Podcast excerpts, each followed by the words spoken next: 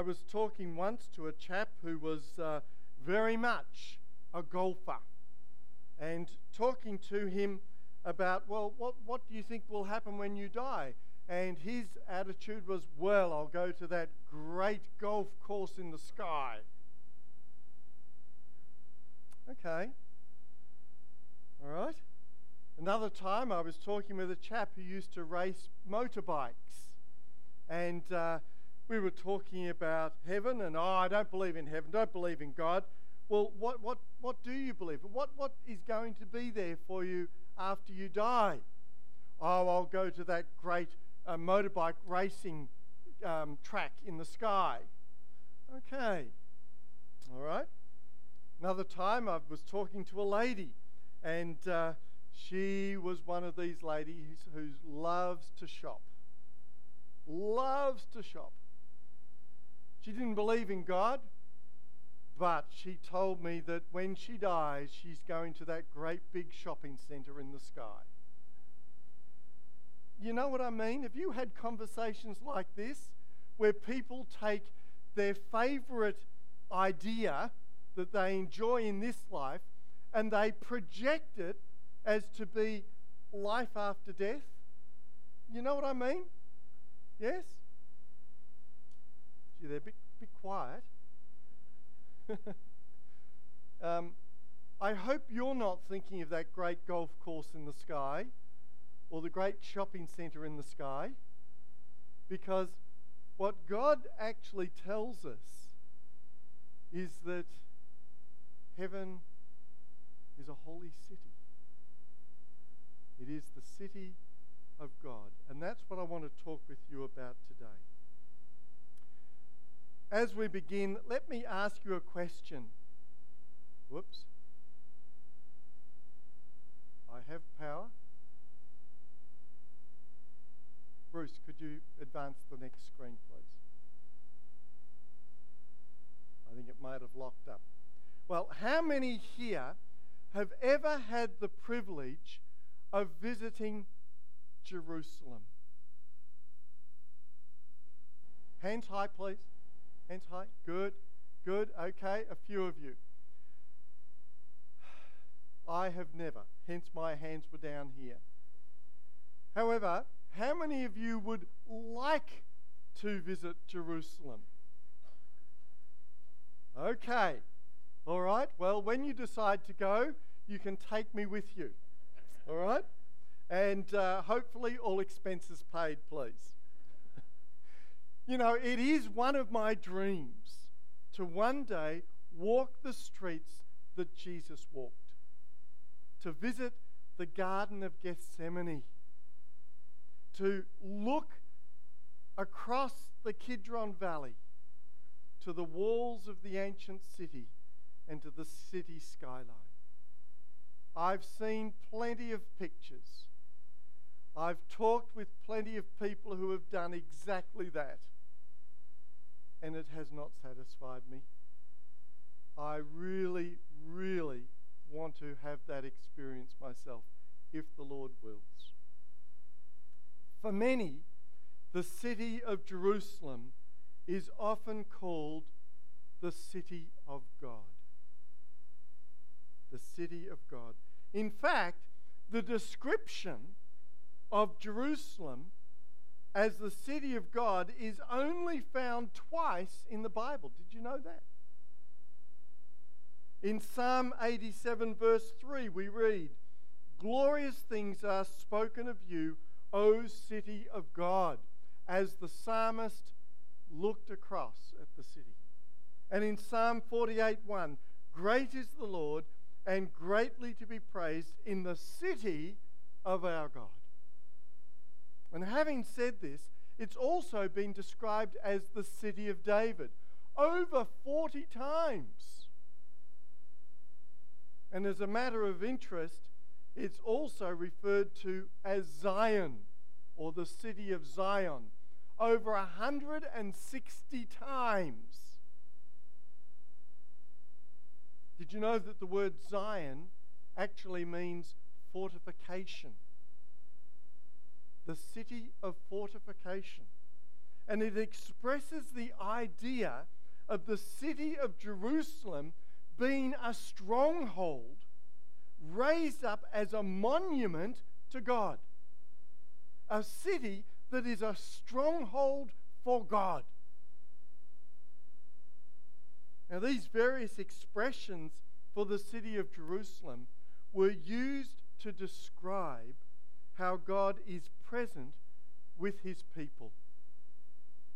You come to Jerusalem, you come into the presence of God. God is with you. That's the imagery that's being conveyed. It's an idea that was further strengthened when Solomon built the first temple in Jerusalem and where the Ark of the Covenant resided. 1 Kings 6:19 is your reference. But all this is merely a picture, an image, a parable, if you would, of something even greater in God's purposes and plans. Jerusalem as the city of God, the, the place of where you can come and meet with God, was an, an imagery or an illustration of something that God had revealed that was even greater. As His creation, we are subject to God. God is the one true creator God of the universe. He is the giver and sustainer of life. He is almighty, all knowing, and all present. And God is above all and over all. He is captive to no one and cannot be manipulated by our carnal will. That is important to realize. Because in many different cultures around the world, throughout centuries, throughout millennia, different people groups have had this awareness that there is a God, but they don't know who this God is. So, what they do, they make a God in their own image, they worship that, and in so doing, they seek to manipulate that image of their understanding of God. They don't realize the utter transcendency of God above everything.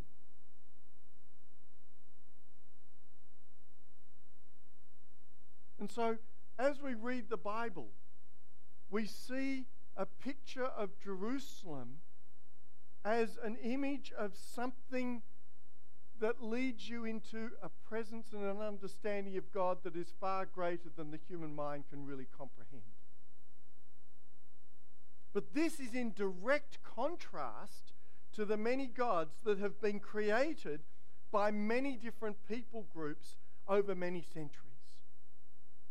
They have made their gods of wood or stone or plaster to secure their cities or their immediate locations like a mountain, a forest, or a river. When we lived in Xi'an in China, we used to walk in the central part of the city along Shidajie, Big West Street. And there was a wall. It was looking dilapidated, it was old, and there was big wooden gates, and they were always closed. And they were in need of renovation. The whole thing was really dilapidated, and we wondered when it was going to be all pulled down and going to build a high tower or something. And then one day we were walking along and we saw this wall, we saw the gates, and one of the gates was opened 18 inches.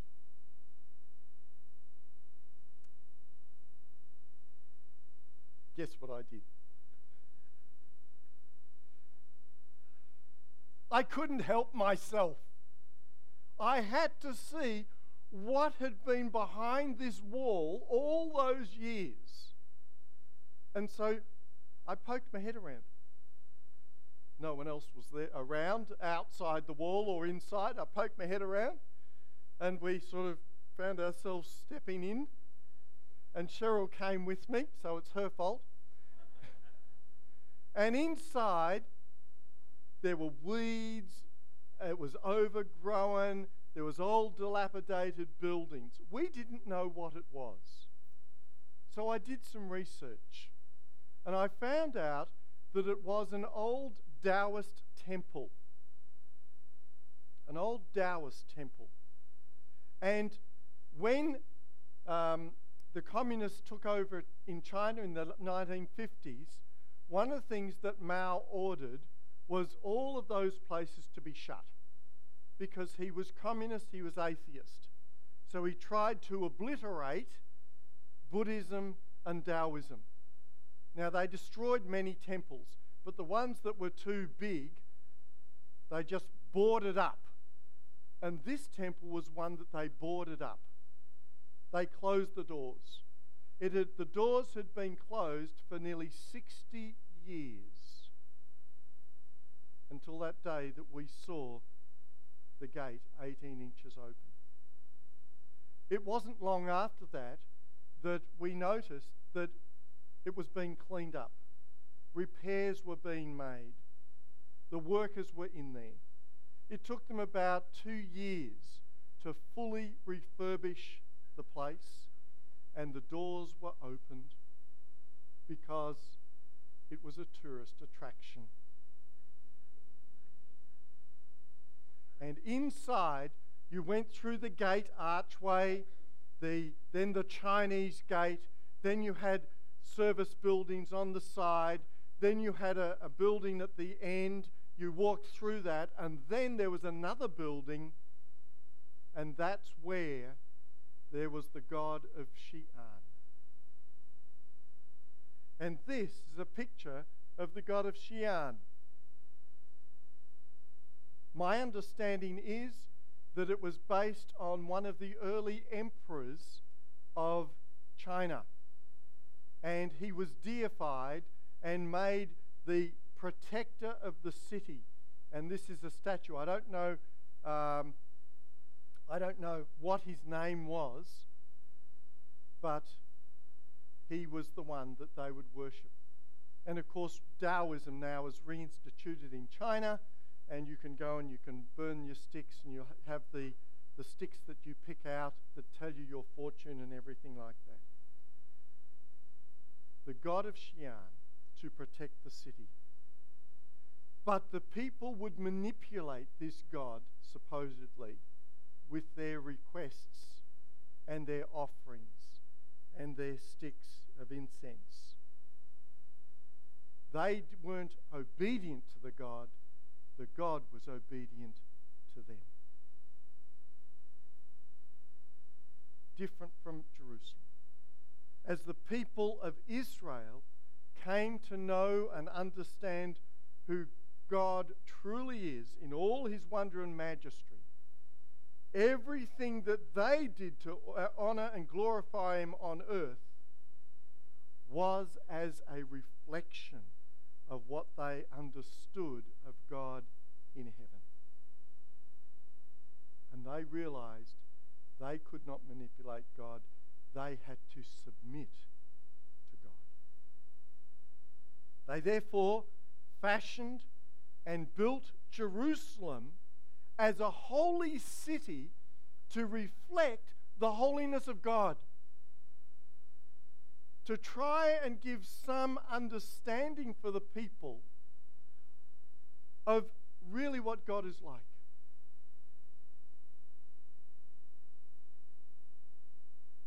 Where the physical presence of the city of Jerusalem was understood to be an ever present reminder to the people of the presence and immanence of God with them wherever they were. God was not restricted to Jerusalem. Jerusalem was just where you came to experience the magnificence and the holiness of God. They knew wherever they went, God was with them. He would not forsake them. As pilgrims would walk up to Jerusalem, they would look up to the hill and they would see the city reflected in the sun. It gave them the sense that they were walking toward heaven itself and into the presence of God who dwelt in his holy temple. Truly, it was a spiritual experience for the people. Yes, they were coming to Jerusalem, but spiritually, they were coming into the presence of God. Even today, for so many people, there is this sense that the city of Jerusalem is one small step away from heaven itself. And even the psalmist in Psalm 46 4 played on this imagery of the city of Jerusalem being a picture of heaven. These are the verses, these are the words he said. There is a river whose streams shall make glad the city of God, the holy place of the tabernacle of the Most High. You see Jerusalem, but heaven, this is what it's really like. It's not a golf course, it's not a racing track, it's not a shopping centre. It's a place of worship and adoration of God. And it is this imagery that gave rise to the words of the Apostle John when he wrote in the, in, of the New Jerusalem in the book of Revelation. In Revelations 3, chapter uh, verse 12, he who overcomes I will, this is the word of God, I will make him a pillar in the temple of my God, and he shall go out no more.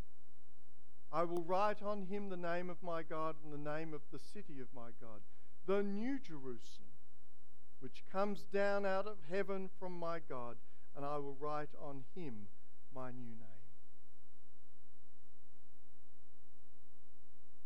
We've been talking over the last few months about the foundation building a foundation on God.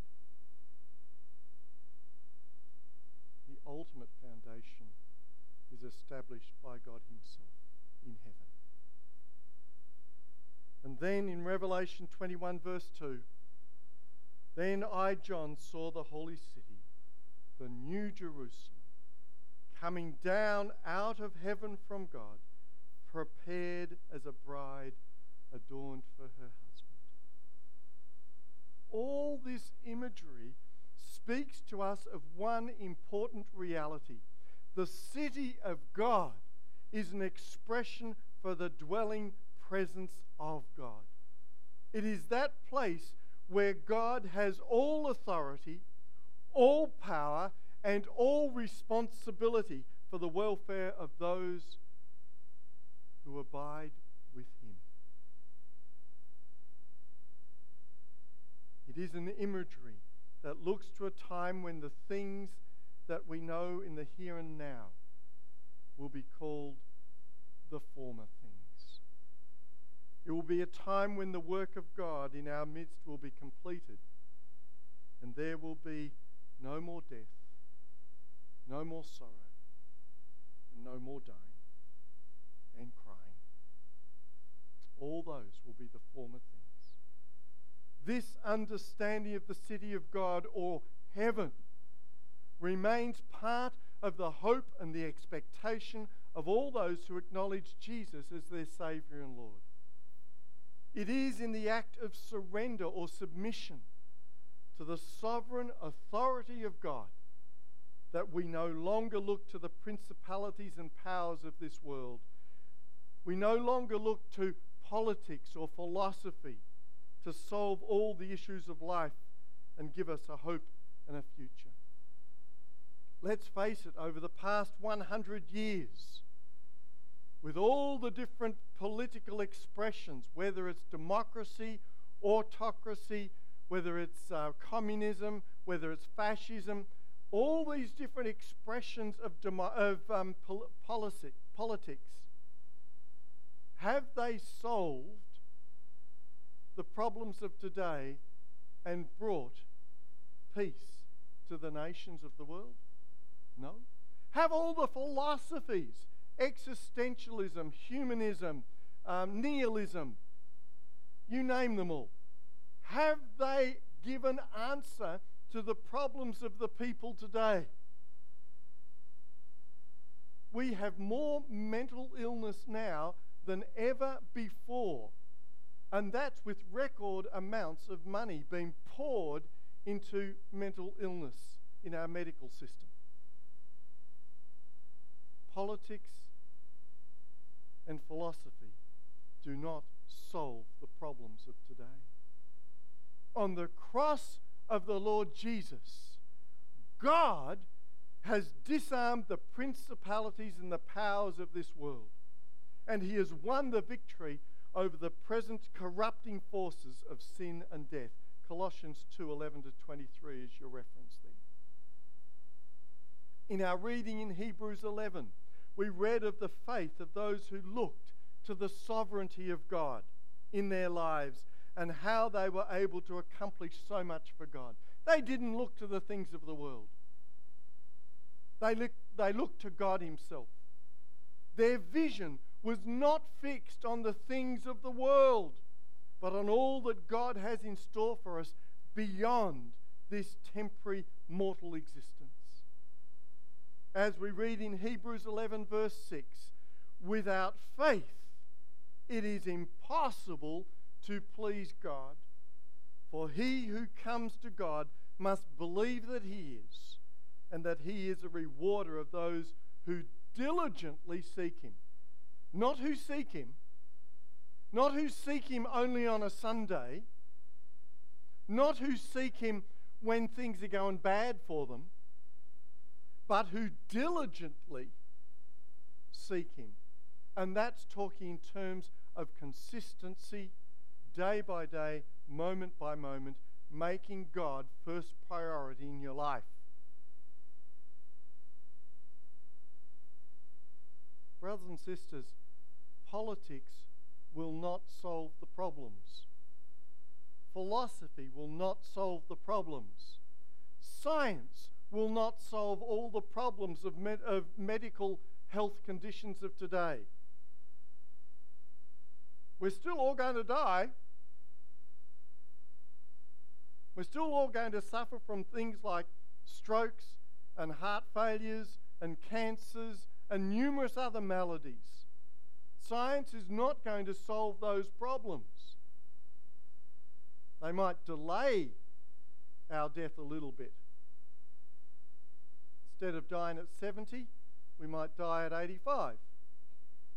Some are hoping for 100. That'd be nice. Until the Lord comes again. It is only faith in God where you will find the real answers.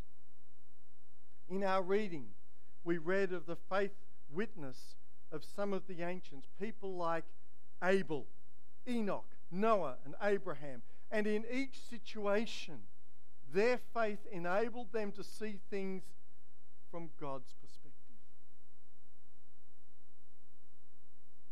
And that's why we go and join a Bible study group. We read what God has said in the Bible. We seek to understand what God is saying in the Bible. We discuss what God has revealed to us in the Bible so that we start to see life and our life from God's perspective, not from the world's perspective. The world's perspective simply says go to Harvey Norman, there's a 55 centimetre colour TV, and you deserve it.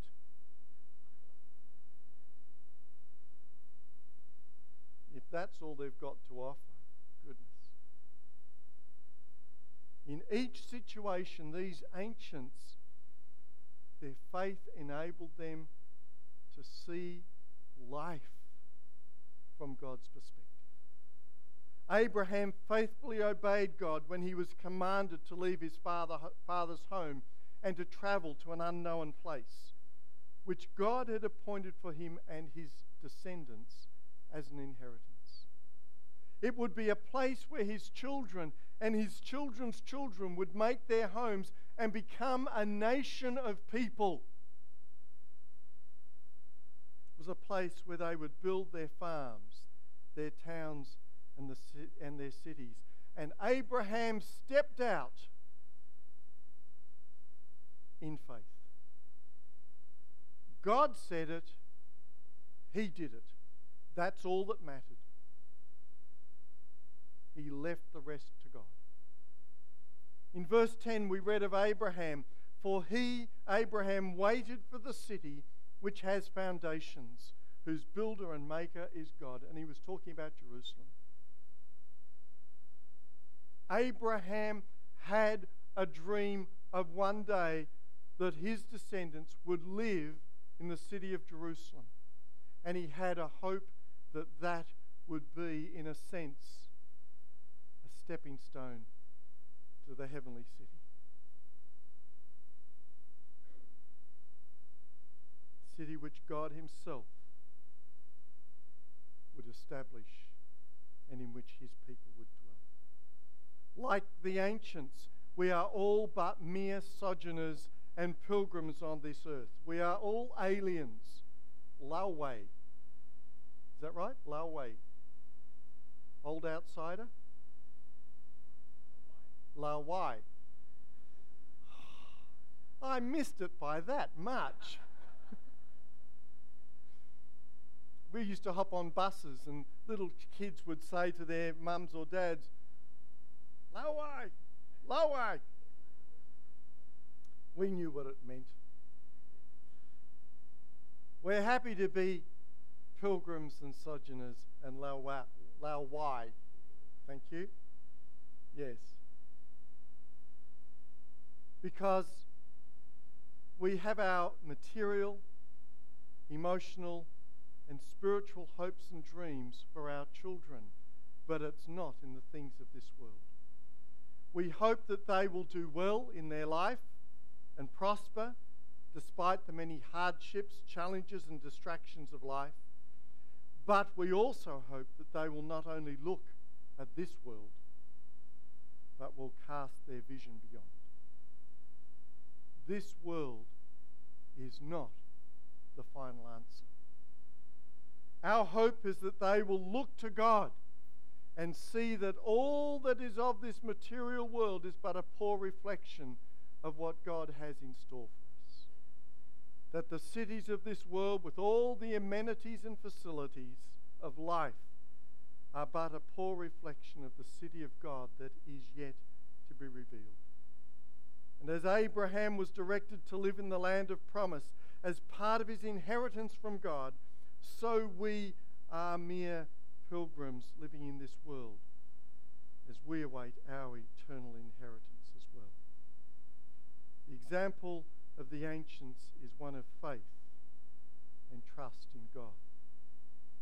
In verses 13 and 16, we read these words These all died in faith, not having received the promises, but having seen them afar, were assured of them, embraced them, and confessed that they were strangers and pilgrims on the earth. But now they desire a better, that is, a heavenly country. Therefore, God is not ashamed to be called their God, for he has prepared a city for them. Brothers and sisters, it all raises a very important question. For what do you hope today? What is the hope of your life? You're not just living moment by moment. You've got hopes and dreams. What is your hope today? Is your hope invested in the things of this world or in those things that God has promised as an eternal inheritance for those who put their trust in Him, for those who diligently and earnestly seek Him? Is your hope in the world or is your hope in God? In the coming of the Lord Jesus, God has given us a glimpse of what it will mean to live in perfect union with God. He's given us a glimpse of what it will mean to live in the true city of God. In the midst of cruel oppression and unjust treatment in this world, the Lord Jesus showed us the way of forgiveness and love.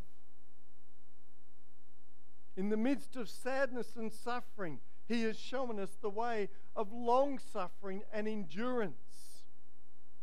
In the midst of hatred and violence, Jesus has shown us the way of gentleness and peace. In the midst of great confusion and uncertainty, Jesus has shown us the way of patience and, and joy. In the midst of selfishness and greed, He has shown us the way of kindness and goodness. And in the midst of emotional upheaval and pain, He has shown us the way of faithfulness and hope. Jesus has shown us the way of what heaven, of what the true city of God will be like. In all these things, the Lord Jesus has revealed what it will be like to live in fellowship and union with God when His holy city is fully revealed, when it comes down and is finally established, and we are invited to join with Him. Enter in, true and faithful servant. Brothers and sisters, for what do you hope today? My prayer is that our hope will be invested in the revelation of God in the Lord Jesus Christ. It is to Him I pray. It is for His word written that I study, that I may be conformed and transformed every day to His likeness. My prayer is that we will allow Him to have full sway in our lives and prepare and fit us for our heavenly habitation. In the upper room on the night of his Last Supper with his disciples, the Lord Jesus prepared them for what was to come. He prayed for them and encouraged them all that they, that they would face in the days ahead. He assured them with these words from John 14, chapter, uh, yeah, chapter 14, verses 2, verses 4 to 6. In my Father's house are many mansions. These are the words of Jesus. He was either a liar or he is someone that you invest your whole life in. In my Father's house are many mansions. If it were not so, I would have told you. I go to prepare a place for you. And if I go and prepare a place for you, I will come again and receive you to myself, that where I am, there you may be also. And where I go, you know, and the way you know. I am the way, the truth, and the life. No one, no one, no one comes to the Father except through me. That is what Jesus said. If you do not believe that, you call him a liar and you live with the consequences of that decision. If you do believe that, if you do believe that he is God incarnate, God present with us, God revealing the way for us, then it, you cannot just go 50%. It's got to be a 100% commitment. God doesn't want just half of you, He wants the whole of you. And certainly, I want the whole of Him in my life. Brothers and sisters, may these words of the Lord Jesus give you all courage and strength as you live your lives in this very temporary packaging and prepare yourself to begin your true life with the Lord Jesus in his holy city. It will come. Trust in him. Amen. Thanks, brother.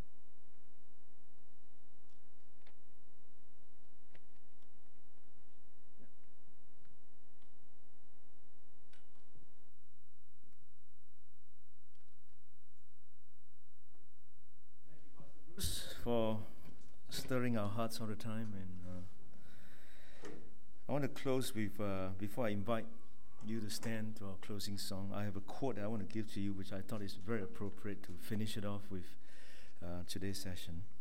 Um, it's by C.S. Lewis. Just in case you don't know, C.S. means Clive Staple Lewis. Uh, he says this. I said, he said, creatures are not born with desires unless satisfaction for those desires actually exists. A baby feels hunger. Well, there is such a thing called food. A duckling wants to swim. Well, there is such a thing as water. Men feel sexual desire. Well, there is such a thing as sex. But if I find in myself a desire which no experience in this world can satisfy, the most probable explanation is that I was made for another world. If none of my earthly pleasures satisfy it, that does not prove that the universe is a fraud. Probably earthly pleasures were never meant to satisfy it, but only to arouse it, to suggest the real thing. Isn't it beautiful? That in the future, whatever, because our fallen creatures, we, we will be falling short. But there is a hope of future where justice will be served, everything will be perfect because we worship a perfect God. Shall we stand as we close this morning service with this song again, uh, Cornerstone?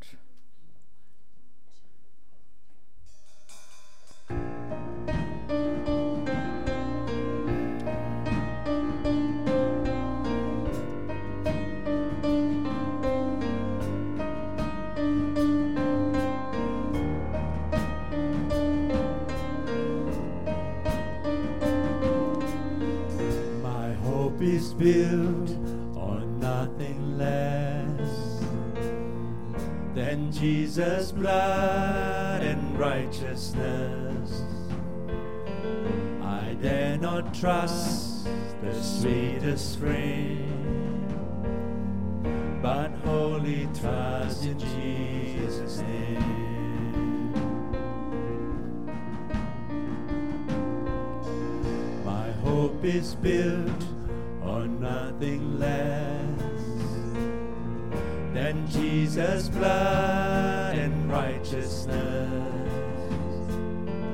I dare not trust the sweetest friend, but wholly trust in Jesus' name.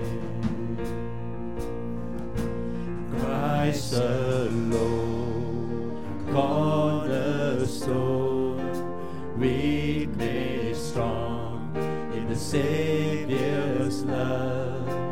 Through the storm, He is Lord, Lord of all.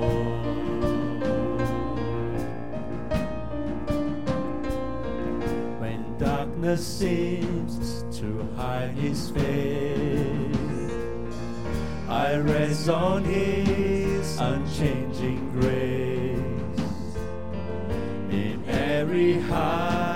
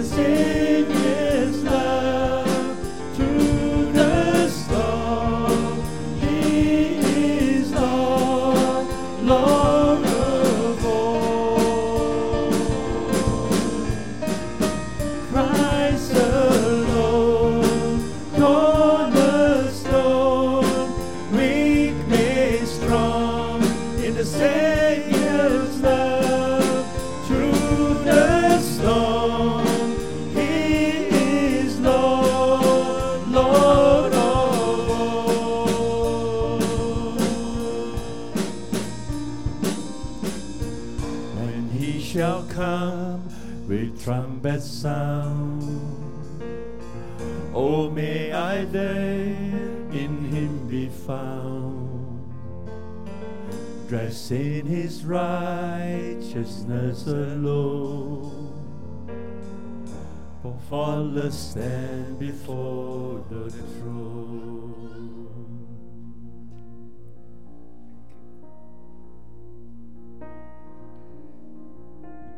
Go with the strength of God.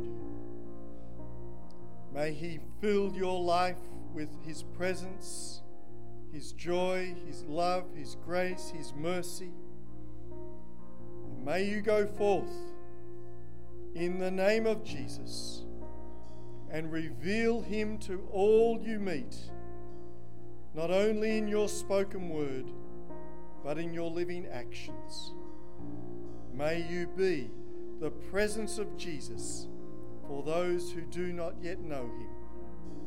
In his precious name, amen.